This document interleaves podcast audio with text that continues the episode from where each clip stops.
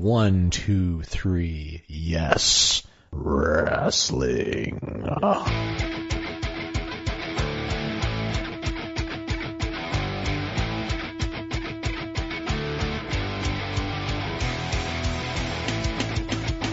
Welcome, all you Yesenites, to one, two, three, yes, wrestling. It's Chris. How we doing out there in podcast world for everybody? Hope everyone is doing good and ready to hear some love that I'm going to bring here for wrestling today. We got all kinds of crazy news and stuff. We're going to follow up with 30 years of The Undertaker, Survivor Series recap, Monday Night Raw from last night. It is Tuesday. We got lots to talk about. So let's just jump into it. But first, so I guess let's not just jump into it. But before, make sure you like, subscribe, and follow the podcast and all podcasts and social media services.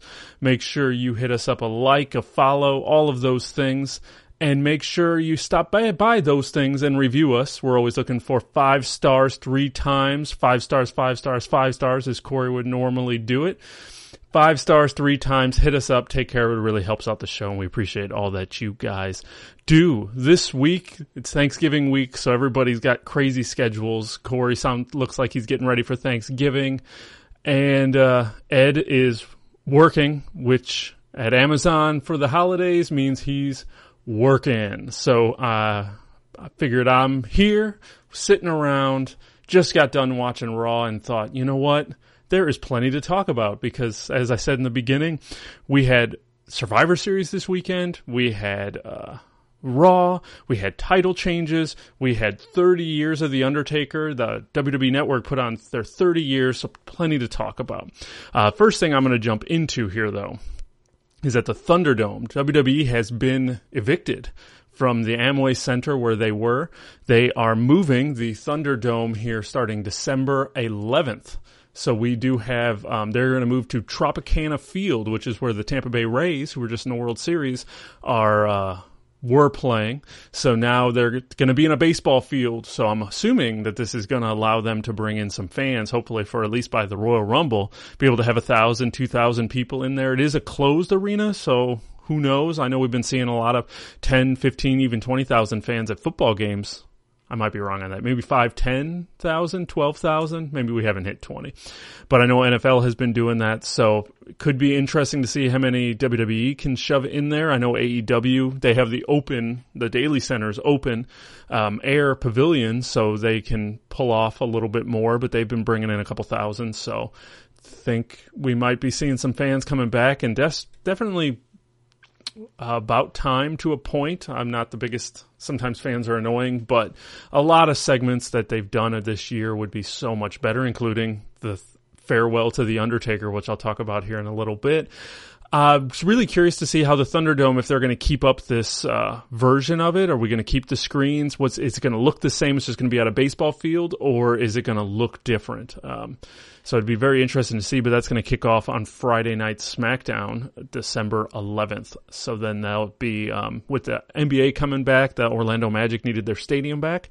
So they are getting it back. The Thunderdome has been evicted and it will move on. And that's for the foreseeable future. So as of right now, the WWE definitely does not seem on planning on doing anything about, um, touring yet, which they have been actually letting go and terminating or at least furloughing a lot of their uh, live event staff. A lot of people who did, you know, uh, merchandise, um, you know, stuff that you would, you know, sell at the, the live events on top of just live event gates and WWE seems to be making plenty of money on WWE shop and doing a bunch of stuff. So they've been kind of letting people go and doing some stuff about that. So who knows? They may not even get back to live event touring. Um, you know, attendance has been dropping for that for years anyway. So it'll be definitely interested to see what WWE looks like going into what their business model is going into 2021 and hopefully post pandemic once we can get that all under control.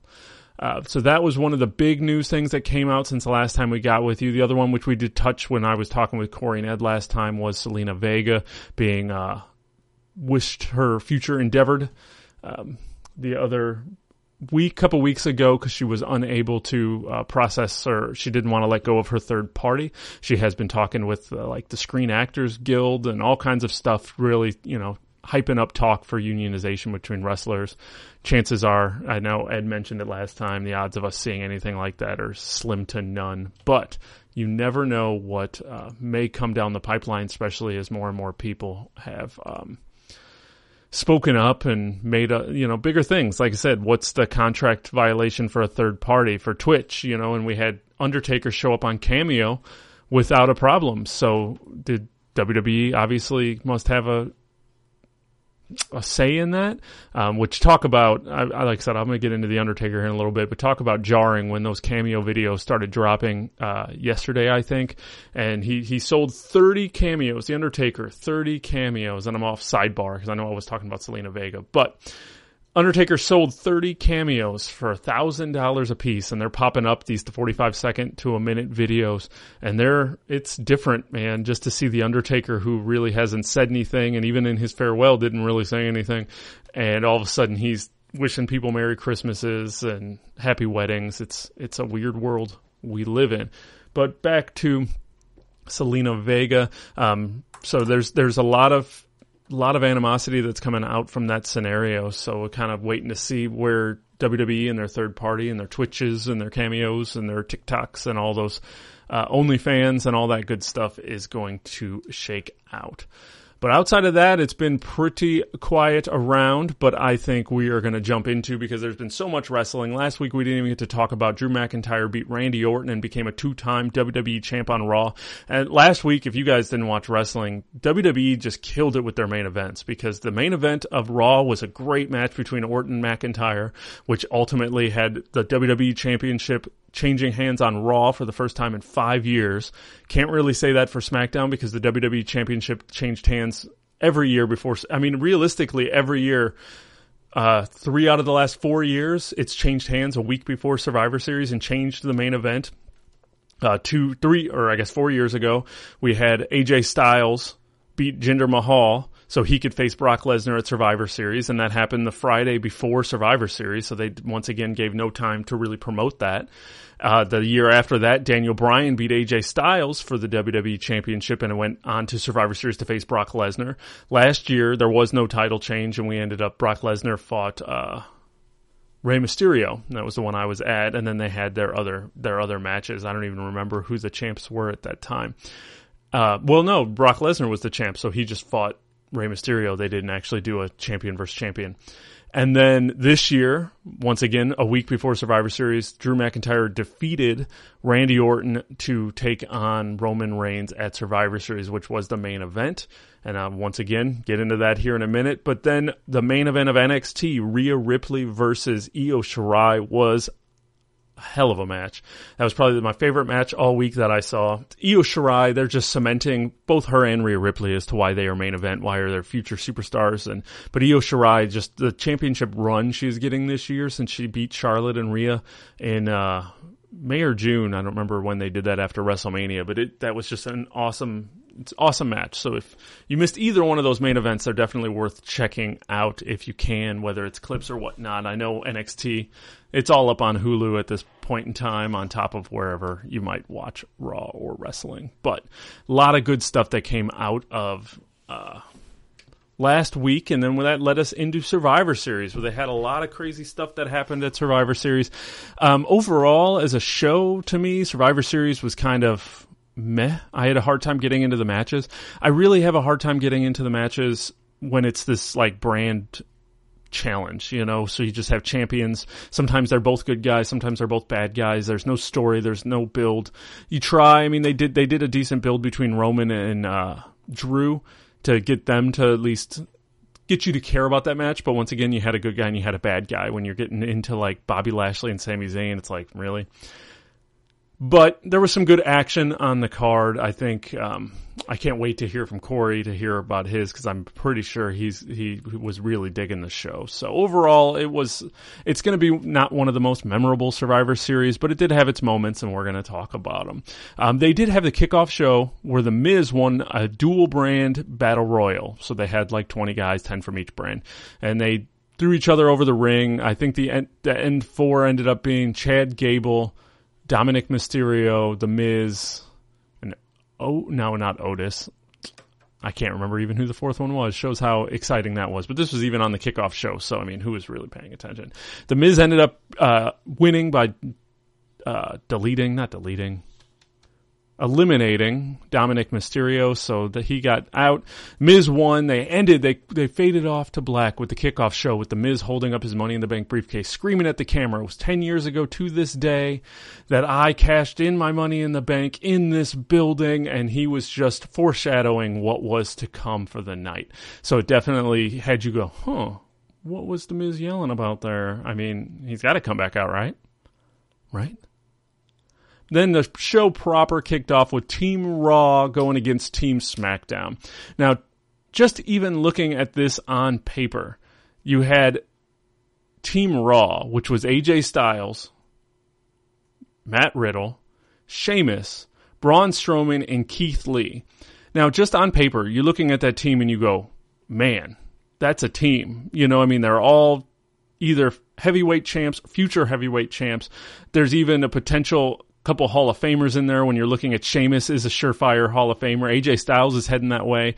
Braun Strowman, you know, chances are you could see him heading that way when they really need to put someone in.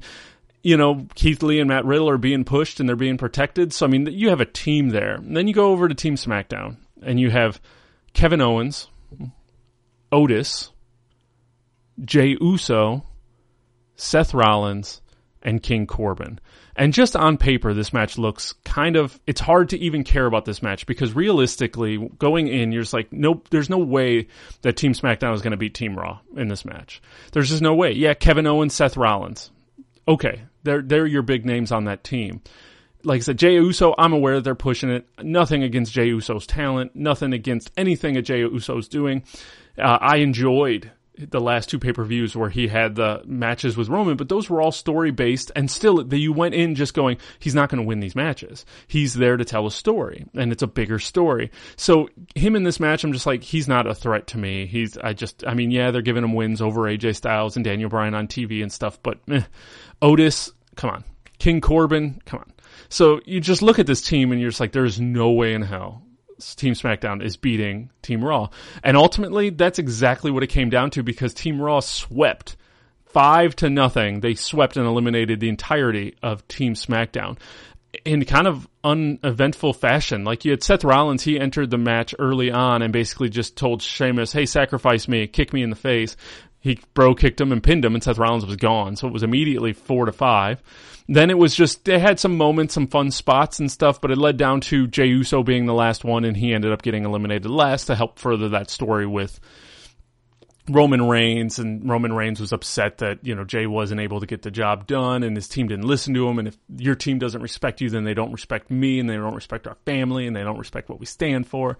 So he had kind of a lot of stuff going on there. Um, so it was a lot of still storyline based that they decided to do that, but ultimately it was the right decision because, like I said, on paper you can't you can't expect Team SmackDown to even touch or put a dent in Team Raw unless who are you going to bury? You know, it's not like last year where they buried Walter within 10 seconds by eliminating him, but they had NXT people and last year was a whole different breed, which kind of made you care.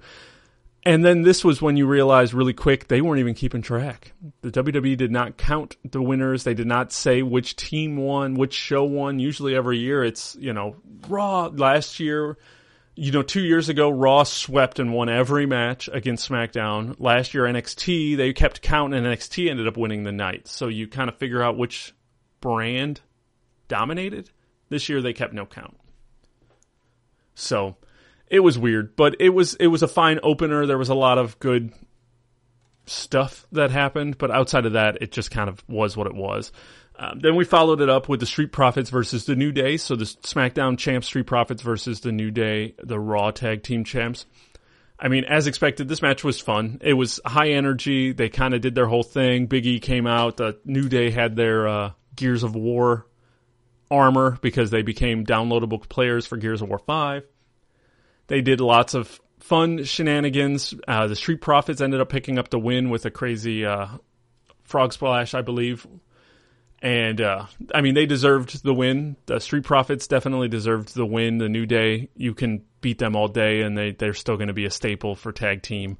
Giving the Street Profits the win is definitely going to be bigger for them to really help push them up. So it was was a fine match. No real problems, really.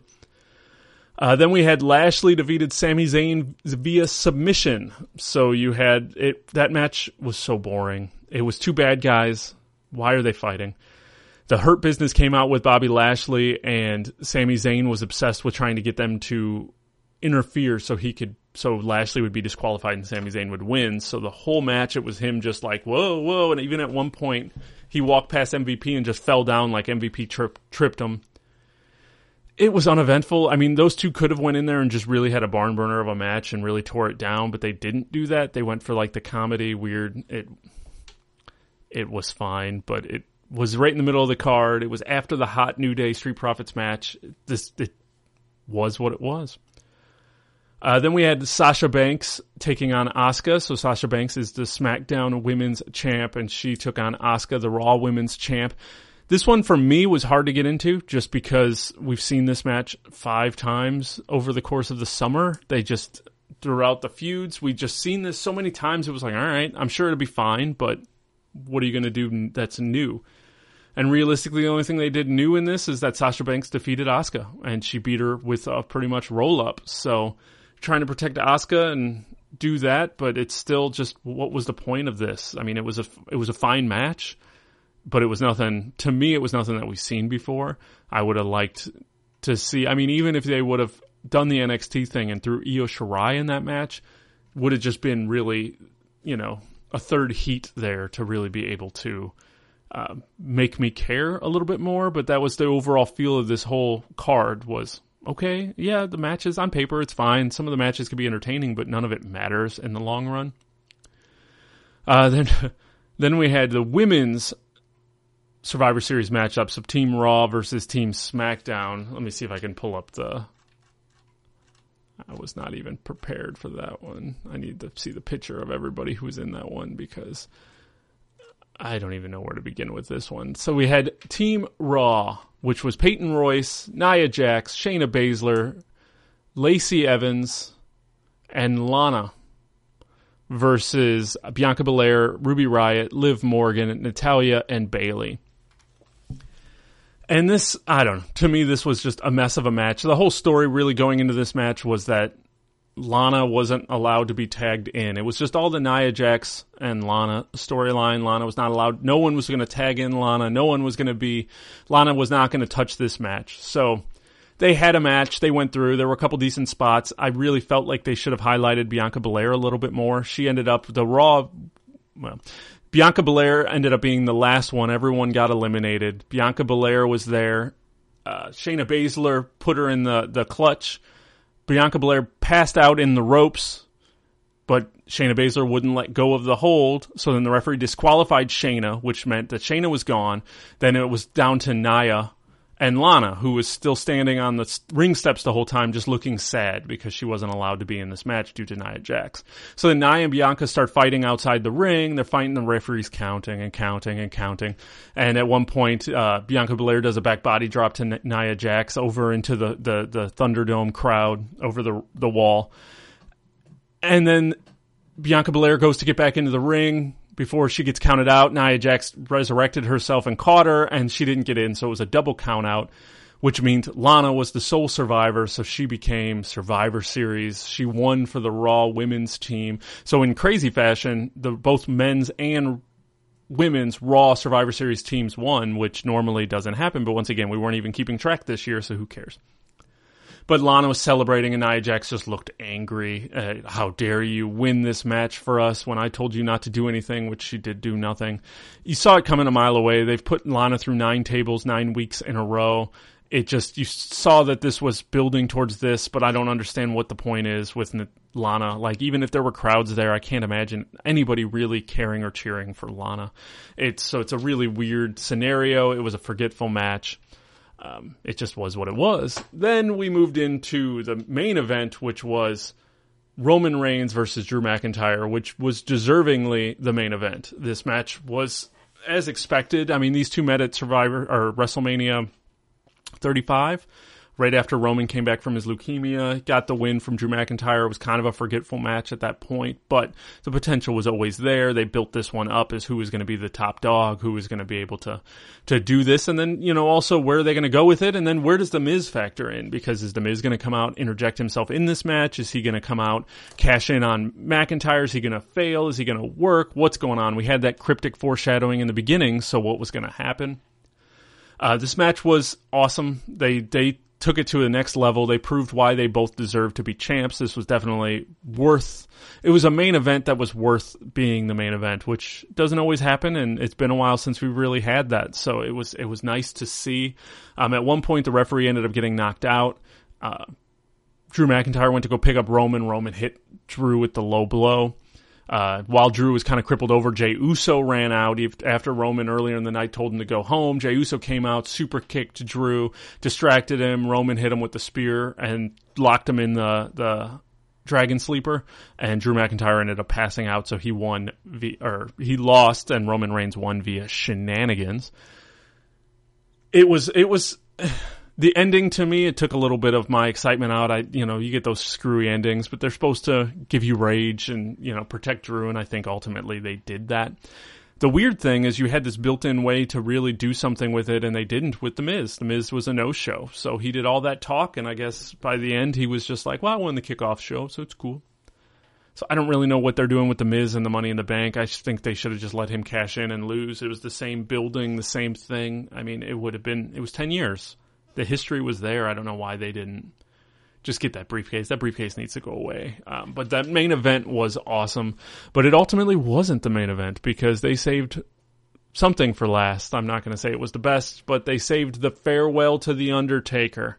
All month long, this was the 30th anniversary of the Undertaker's debut at Survivor Series 1990 to the exact day, to the exact event. So we had lots of uh, Undertaker shows on the network, different kinds of documentaries, different kinds of specials, interviews, just all kinds of stuff. They were replaying the Last Ride documentary, doing all kinds of stuff, which I watched a bunch of it, and a lot of it was good. Undertaker stuff, he was doing lots of promotion. He was on Hot Ones on YouTube, eating hot wings and talking. It's been weird listening to him, like I said, with the cameos coming out and everything. Just Undertaker really just hitting the ground on all cylinders, doing all the PR for all these things. But we had the uh, last ride or the curtain call, the farewell to the Undertaker that main evented this show ultimately. So then we had someone in the ring and they announced, "Hey, this is you know the farewell to the Undertaker, and these are all the people who want to pay their respects to the Undertaker's career." And we had it. And this this was my pet peeve of Survivor Series in general was it was the night of entrances so that's one of my biggest things that bothers me with the Survivor Series matches because you have 10 people in those matches. And instead of, and I know they've done it before, instead of just having Team Raw come out to the Raw theme song and Team SmackDown come out to the SmackDown theme song, they do one entrance after another. So you sit there through 10 entrances. You have at least 10 minutes, 10, I mean, 10 to 15 minutes of just entrances and you're just like oh my god this is so boring i don't watch entrances i fast forward through them that's why i couldn't tell when keith lee had his music changed then we had we hit this farewell to the Undertaker thing, and all of a sudden they're just entrance, entrance, entrance, and it was like Shane McMahon came out. Let me see if I have a, a list here. Shane McMahon came out. Um, yeah, here's the list: Shane McMahon, Big Show, JBL, Jeff Hardy, Mick Foley, The Godfather, The Godwinns. Savio Vega, Rikishi, Kevin Nash, Booker T, Shawn Michaels, Ric Flair, Triple H, and Kane and Kane was all dressed up in full gear. Came to the ring to say goodbye to The Undertaker and celebrate his uh, career, 30 year in ring career. So that's what? 1, 2, 3, 4, 5, 6, 7, 8, 9, 10, 11, 12, 13, 14, 15 entrances that we sat through of them coming out to the ring and they were like applauding and yeah, The Undertaker.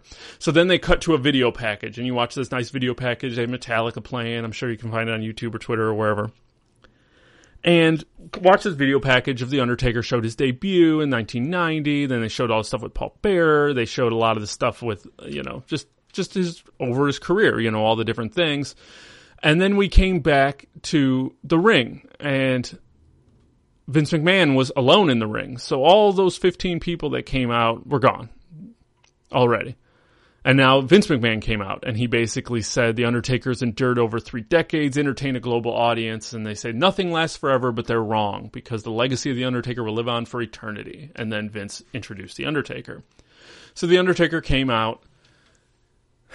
He came out to the ring. And they did their big, you know, entrance, you know, and they did. Undertaker has been known for his big elaborate entrances, and even people have said he's even the last few years, he's just pretty much an entrance now, entrance choke slam and call it a day. And Undertaker gets to the ring, and of course, this is once again just another long entrance. His entrance is probably easily 10 minutes by itself. Then you have, now we're in the Thunderdome, so there's no crowd. There's no people there. They didn't even turn on the screens for this, this segment or this moment. They, so they had they kept the ambiance. The lights were down. They had clouds and thunder in the background on the screens. The Undertaker standing in the ring, and they're just like chanting. You know, so they're still Undertaker and thank you Taker, and they were doing all their little chants, but there's nobody there. So we sat there for this prolonged period with the Undertaker standing there, like you would, you know, when those legends come out or they retire or they leave, and the crowd won't let them talk, and the crowd crowd keeps cheering, and it's like eight, ten minutes, and the Rock is still trying to talk, and they won't let him.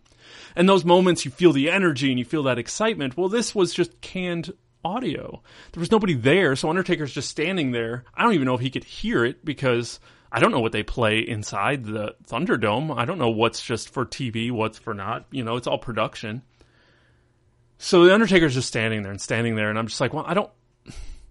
As a viewer, I'm just, regardless of my feelings for the Undertaker, as a viewer, you're still just sitting there going, okay, why is he just standing there? You know, I mean, you could have really tightened this up, but they wanted to make it as real as possible. So then the Undertaker just basically says his his his little thing. I've laid a lot of people to rest over the years. Now it's time for us to let the Undertaker rest.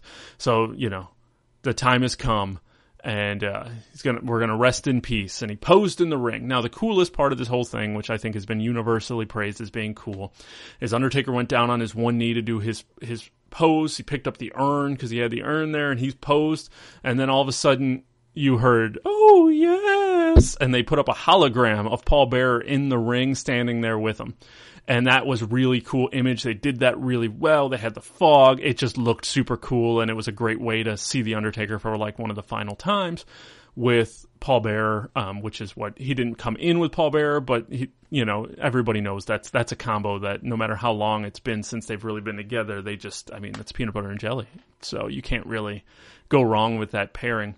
And that was awesome. I'm not going to say that that wasn't.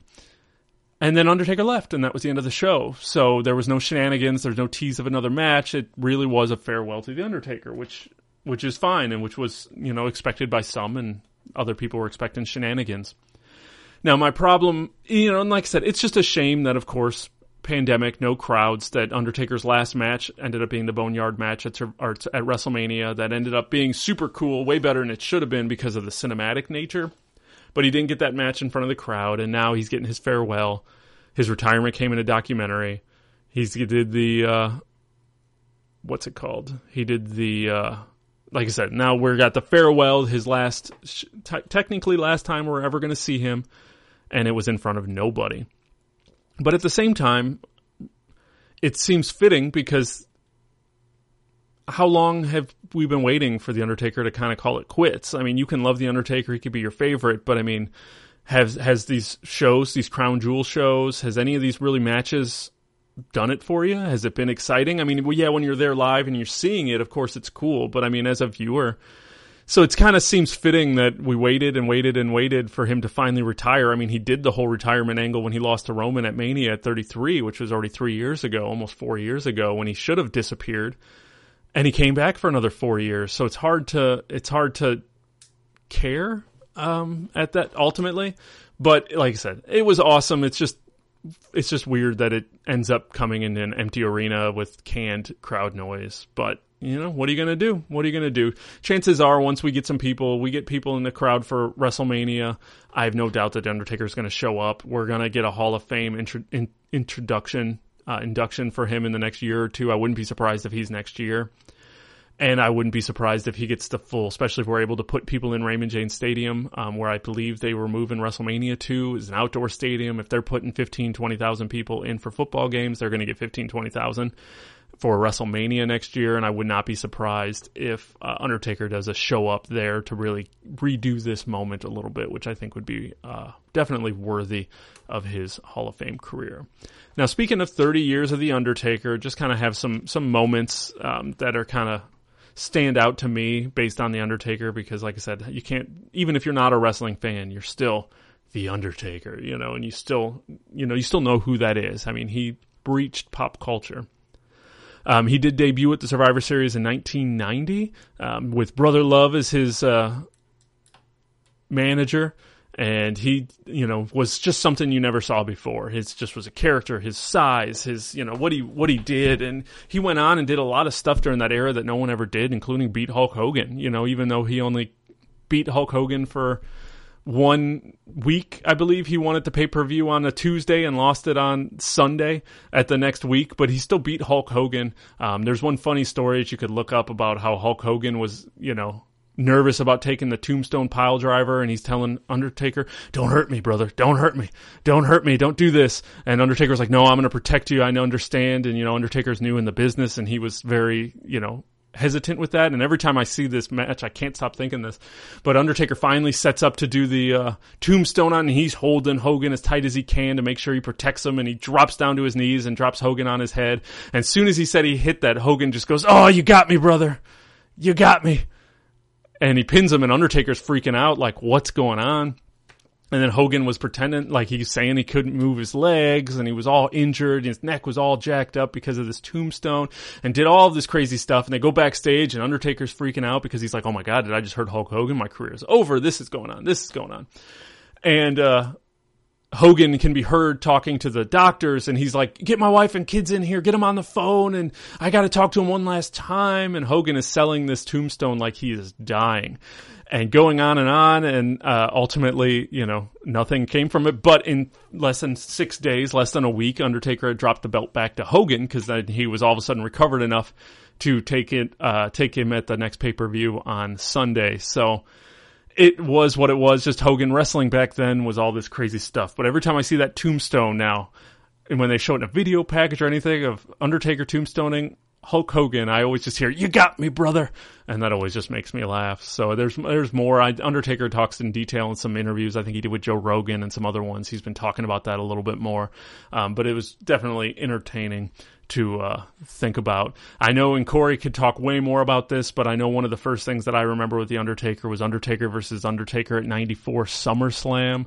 They found a guy who looked, and I, I think there were all kinds of rumors as to who they were. Uh, it was Crush or somebody, but they looked damn similar.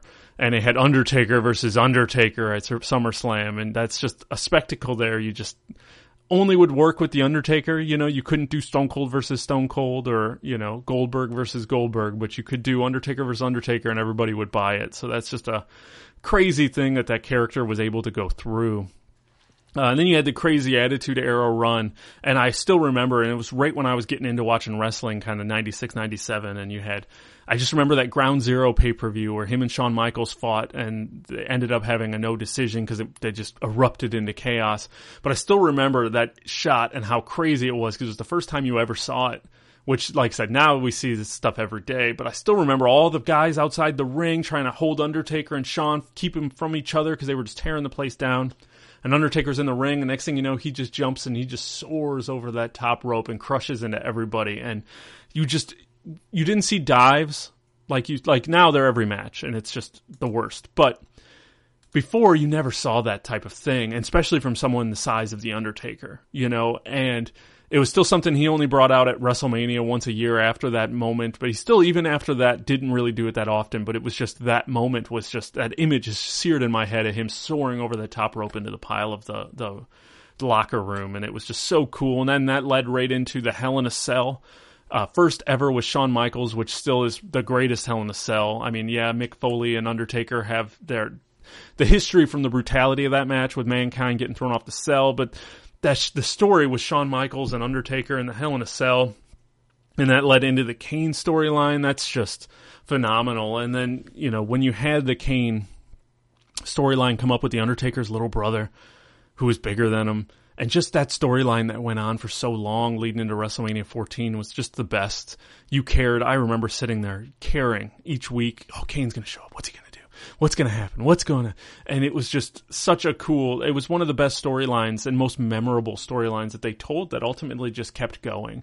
And it was so cool to be able to see just watch that go and then to see where they ended up going with that between the brothers of destruction and everything else um, you know, in 2000, we had Undertaker come back as American Badass Undertaker, and you got to see a whole other side of him riding the motorcycles and doing all that stuff, uh, making people famous and doing all that, which was so great. Um, which then led into, you know, with them not even knowing they had a streak going on. I mean, Undertaker just did so much. He just became so much with this business when you really like sit down and look at the, all the firsts and all the things that he created and all the things that he was a part of. It's just insane to really look at. You know, he had this crazy, you know, 2021 year WrestleMania streak of he won every year until Brock Lesnar beat him in 30.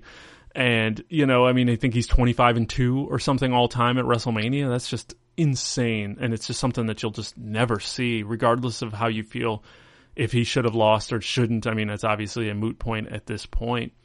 Um, but then, even then, to see him come out with this documentary earlier this year, The Last Ride, and you had no idea what that was going to be, but you're all of a sudden watching The Undertaker. I even had my sister who was watch wrestling with me in like 96, 97, and she was all excited. She was like, I want to watch that documentary just because she remembers The Undertaker and to see him talking in that way and really seeing behind the scenes and him going through those last couple of years of his career was just so cool.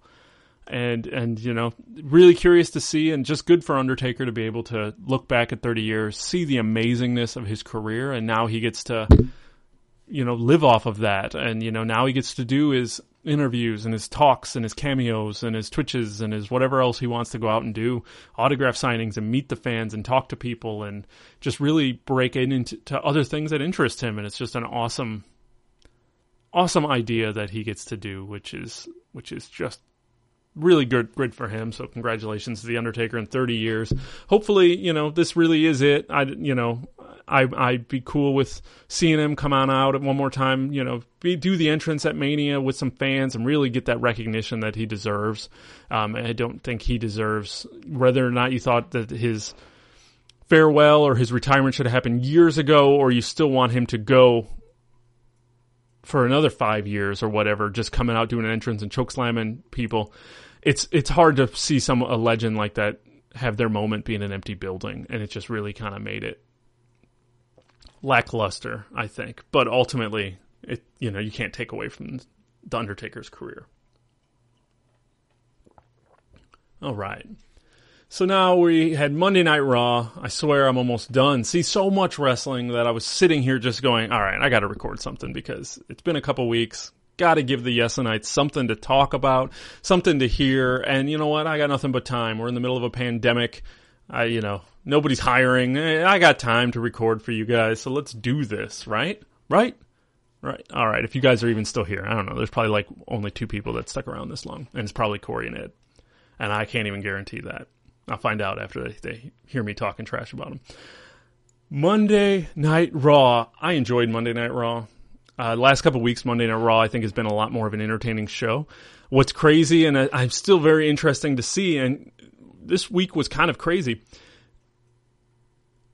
I I lost TV again because Hulu Live to raise their prices another like ten bucks, and I'm like, I'm not paying. It was like almost to get the to get the advanced DVR and stuff to actually be able to fast forward through commercials. Because I mean, if you can't fast forward through commercials, then what's the point of having a DVR or even really having live TV? I don't I don't like watching commercials.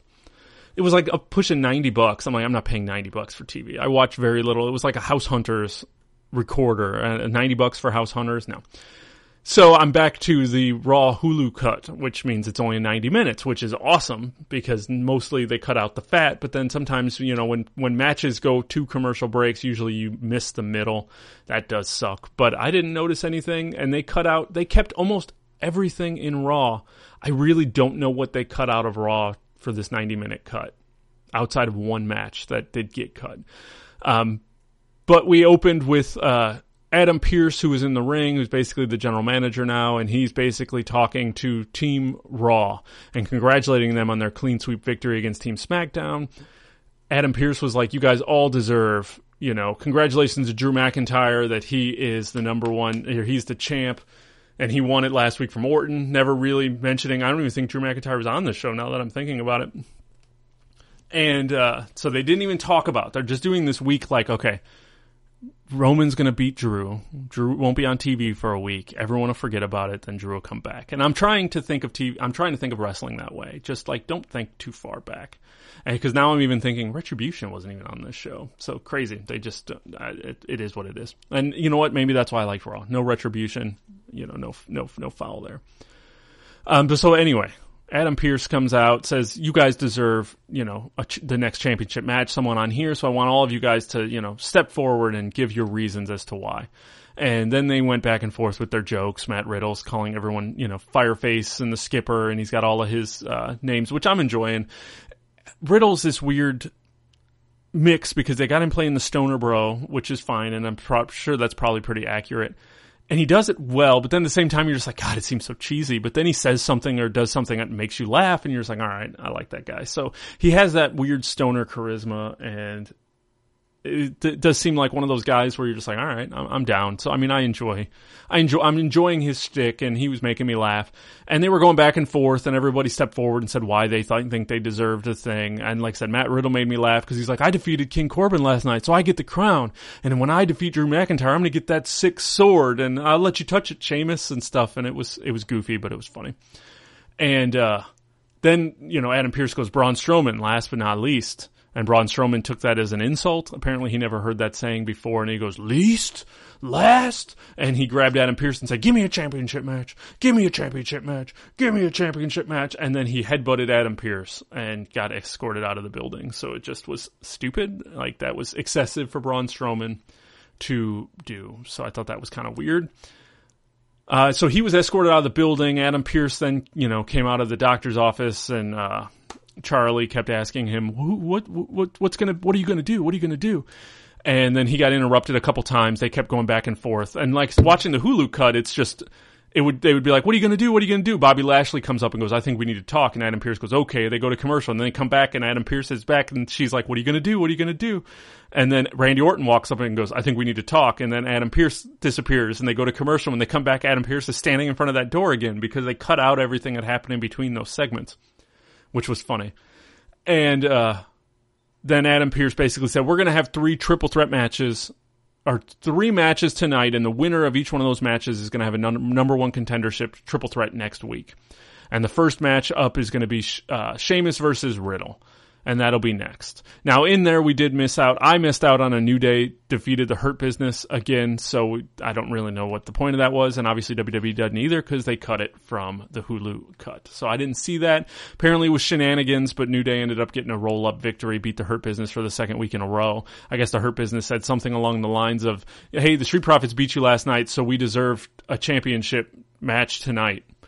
And I don't, that logic doesn't make sense to me, but you know, here we are. So then we had Matt Riddle def- uh, defeated Sheamus to advance to the number one contender triple threat match last week, which I could not believe because for the past month, every week we've had these segments with Sheamus and Drew McIntyre. And, you know, Sheamus is a bad guy and McIntyre is a good guy. And then you had them talking like old friends. Hey, remember when we used to do this on the road? You remember when we were coming up and we did this? Remember that? I mean, Sheamus is the one who gave him the, uh, kilt and sword that McIntyre's been wearing out to the ring the last couple weeks. So you kind of just thought I was like, well, this is where Sheamus is going to come in, and he's going to end up being McIntyre's opponent for uh, TLC in December or his next challenger. So that's what I thought. So when Riddle beat Sheamus, it was with a roll up, but he still beat him, and I was like, whoa! But the two of them had a hard hitting match, which I enjoyed, so I couldn't really take anything away from that it's definitely worth checking out. So I was like, hey, this Raw's off to a good start. I like this. Uh, then we had Lana, who was, you know, oh, this has been the greatest day of my life. This is the greatest night. It's so amazing. I'm trying to ride this high. And the interviewer, who I don't know, asked her, "Do you think this you can, you know, challenge Asuka now? Do you? Th- I mean, the guys are getting their championship match. Do you think you deserve one? I don't want to think about that now. I just am so happy. I just want to love this moment." And you're just like, "All right, Lana." and then uh, Asuka later in the night comes up and sees Lana and goes, "Oh, yeah, you championship match, championship match, you got it. Come on tonight." So all of a sudden, Lana was getting a championship match tonight against Asuka. So you're like, "All right, whatever." And they're just forgetting that Lana already fought Asuka like two weeks ago and got destroyed in like 60 seconds. So then once again, 60 seconds. Nia Jax and Shayna Baszler were out. They came out to do commentary during this match, and Asuka They fought. Her and Lana fought for about a minute, and then Asuka got out of the ring, said "What's up?" threw water at Nia Jax, Shayna Baszler. They attacked Asuka Referee disqualified uh, uh, Lana, so Asuka won the match. Um, nothing was going to matter anyway, and it ended up turning into a tag match: Asuka and Lana versus Nia Jax and Shayna Baszler. This was just nonsense of a match as well. They didn't. Uh, do anything. It was uh, Nia Jax was getting ready to put Asuka through a table, and then Lana through a table, and then she was going to put Lana through the table for the tenth tenth time, and Lana fought back, and then Shayna was in the ring and saw Lana fighting back, so then she grabbed her and started choking her through the ropes, and then Asuka snuck up behind Shayna Baszler, rolled her up, and pinned her. So you're just like, all right, uh, whatever. It it doesn't matter. Uh, then we had Bobby Lashley versus Keith Lee to advance to the number one contendership triple threat match. Another just big power match. I really, I, I really enjoy Keith Lee. I think that they're doing good. I, I'm enjoying him. I'm getting used to his his shtick on the main roster. And yeah, there's things that he could do. There's things that are awkward, but they're protecting him and they're doing stuff, and it's fine. It was just weird because Bobby Lashley kind of started getting beat up, so MVP jumped in the ring and attacked Keith Lee and got Bobby Lashley disqualified. So that's kind of weird. You would almost think you know, MVP should have just attacked Bobby Lashley. I, you know, I never understand the whole just go in there and punch your guy and get the other guy disqualified, and then Bobby Lashley would have been moved to the number one contendership match. I think Bobby Lashley would have been okay with taking a punch if it would have got him to advance the match, but MVP beat Keith Lee, and I'm sure we won't talk about it again. Now, there was a segment that came after this where Matt Riddle found MVP in the back, and he starts talking to him about, hey, you guys like business opportunities. I have a bunch of opportunities. And you're just like, oh, God. And he's like, oh, you got to make, everyone loves pizza and everyone loves yogurt, so let's make pizza flavored yogurt and do this, that, and the other. And he was just being, him. MVP is just looking at him like he's crazy. The only thing that saved this segment was MVP called or Matt Riddle said, you know, hey bro, and MVP said, hey man, I'm not your bro, and Matt Riddle went, aw, and he got real sad. And MVP he cracked. You saw him smile like he was about to start laughing, and then he got brought it back. And they said in two weeks, we're you know, bring us your best ideas, you know. And Riddle's like like Shark Tank, and you know, he's like yeah, like Shark Tank, but if we don't like your ideas, we're gonna beat you up. So. I don't know where that's going or what the point of that is, but I the fact that Matt Riddle didn't like MVP not being his bro made me laugh. So that was that was funny. Uh, we had a new Firefly Funhouse with the uh, Friendship Frog, who came out and uh, it was talk all setting up the Alexa Bliss versus Nikki Cross match that was coming up later in the night. Uh, Nikki Cross has been fighting for weeks to bring Alexa Bliss back from uh, bring her back from the dark side, from the fiend's clutches, and she hasn't been able to. So after two weeks of trying, she said, "Screw this, we're just going to fight." So that was what they were getting ready for. And then Firefly Funhouse was all about friendship, and the friendship frog shows up and says, "Nothing's more important than friendship." And then Alexa Bliss got you know possessed, and she killed the friendship frog, which was then hilarious because then they did a like a eulogy video for the friendship frog who we just met and found out that he's 40 and he uh, lived a lived a good life and that was comical, so I enjoyed that. But we had the Alexa Bliss Nikki Cross match, which was which was inter- interesting and entertaining because you had Alexa Bliss, and you know Nikki Cross is beating the hell out of Alexa Bliss, and Alexa Bliss is then like looking sad and looking, you know, like or she's just laughing. She was laughing the whole time while Nikki Cross is beating her. Then all of a sudden she stops in the ring and she just starts crying. Then she starts looking at her clothes, like, what am I wearing? What are these gloves? Nikki, what's wrong? Nikki, what what's happening? What's going on? She's crying in the ring, and the referee's like, Are you okay? Are you okay? And then Nikki's sitting there like, oh my god, Alexa, Lexi, you're back, Lexi, you're back. And she picks her up, and then Alexa Bliss hugs her, and then pops her in a Sister Abigail, and then starts laughing and, and pins her. And it was uh, super entertaining. I enjoyed that as well.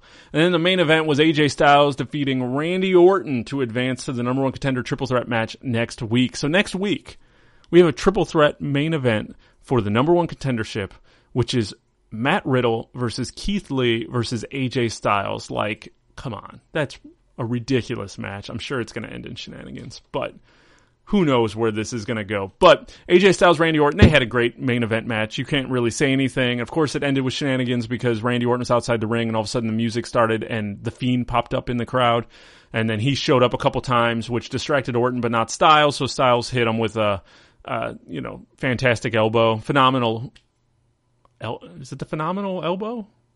Phenom- yeah, the phenomenal forearm. That's what he calls it and he hits him and pins Randy Orton. So Randy Orton is looks like he's setting up for you know a feud with the Fiend here in the next little bit. So that's all that's all cool. So it was it was a solid show. I enjoyed Raw. Um, now there's talk coming out. I think Meltzer was coming out saying that the planned opponent for Drew McIntyre at TLC is um, and I guess spoilers, spoilers. You can start yelling real loud before I say it out loud if you don't want to know. But chances are, I have no idea if it's spoilers or not because I don't really know. But for those who do want to know, I've given you enough time to to skip thirty seconds. Um, was talking about no, well now you're skipping 30 seconds and it's popping into me. See, look at how this works out. Um, was Braun Strowman is supposed to be the next contender. So who knows what's going to happen next week, but I'm curious to still see what's going to happen regardless. So we'll see how that all I guess shakes out. I'm I'm taking that all for as a grain of salt because they changed these scripts and ripped everything up. It's just like I don't even think it's going to be a spoiler because Braun Strowman he might mess up the triple threat. He might get added to it. I mean, if he gets added to it, then you might think, oh, he's going to win. Okay, that sucks. Thanks, Chris. But and they also could do be saving this for you know just putting AJ Styles versus Drew McIntyre on Raw just to pop a number. So who knows what they're going to do. All in all, Raw was an entertaining show. I, I thought it was better. It might helped that I was on the Hulu cut, so I got all the, the, the fat trimmed for me, but it was a good time. Uh, but all in all, it was a good week of wrestling. I'm I'm pumped for tomorrow, so I can see NXT and see where they fall off of from that um, awesome main event last week. They're getting ready for War Games, um, which they're doing on pay per view. I really thought they were going to do War Games on that December second when Kenny Omega and Moxley are fighting on Dynamite. So I'm like, well, what is what is it going to be? But that's apparently that Wednesday is going to be the go home show. So as of right now, WWE, they might, I don't know what they're going to do, but they might give AEW that December 4th or December 2nd, you know, unchallenged, you know, no Halloween Havoc, no, you know. Um, I thought when they first announced War Games, I was like, there it is. War Games is happening uh, at the same time and but it's going to be that Sunday, so or it's the Sunday before, I think. So because I think it's the second and the fourth or something. I don't have my dates, but you know what I mean. So it's got a lot of great wrestling coming up as always. So heading towards Wrestle Kingdom and all that good stuff. So lots to talk about. I'm hope hopefully be able to get Corey or Ed here later in this week. But with Thanksgiving, Happy Turkey Day to everybody who's listening to this before or after. Hope you guys had a great one, was safe with your families, able to still see and do what you need to do while still being able to be safe and uh, keep everybody healthy. Um, but I hope you guys had a great Thanksgiving or will coming up, which is what I was going to there.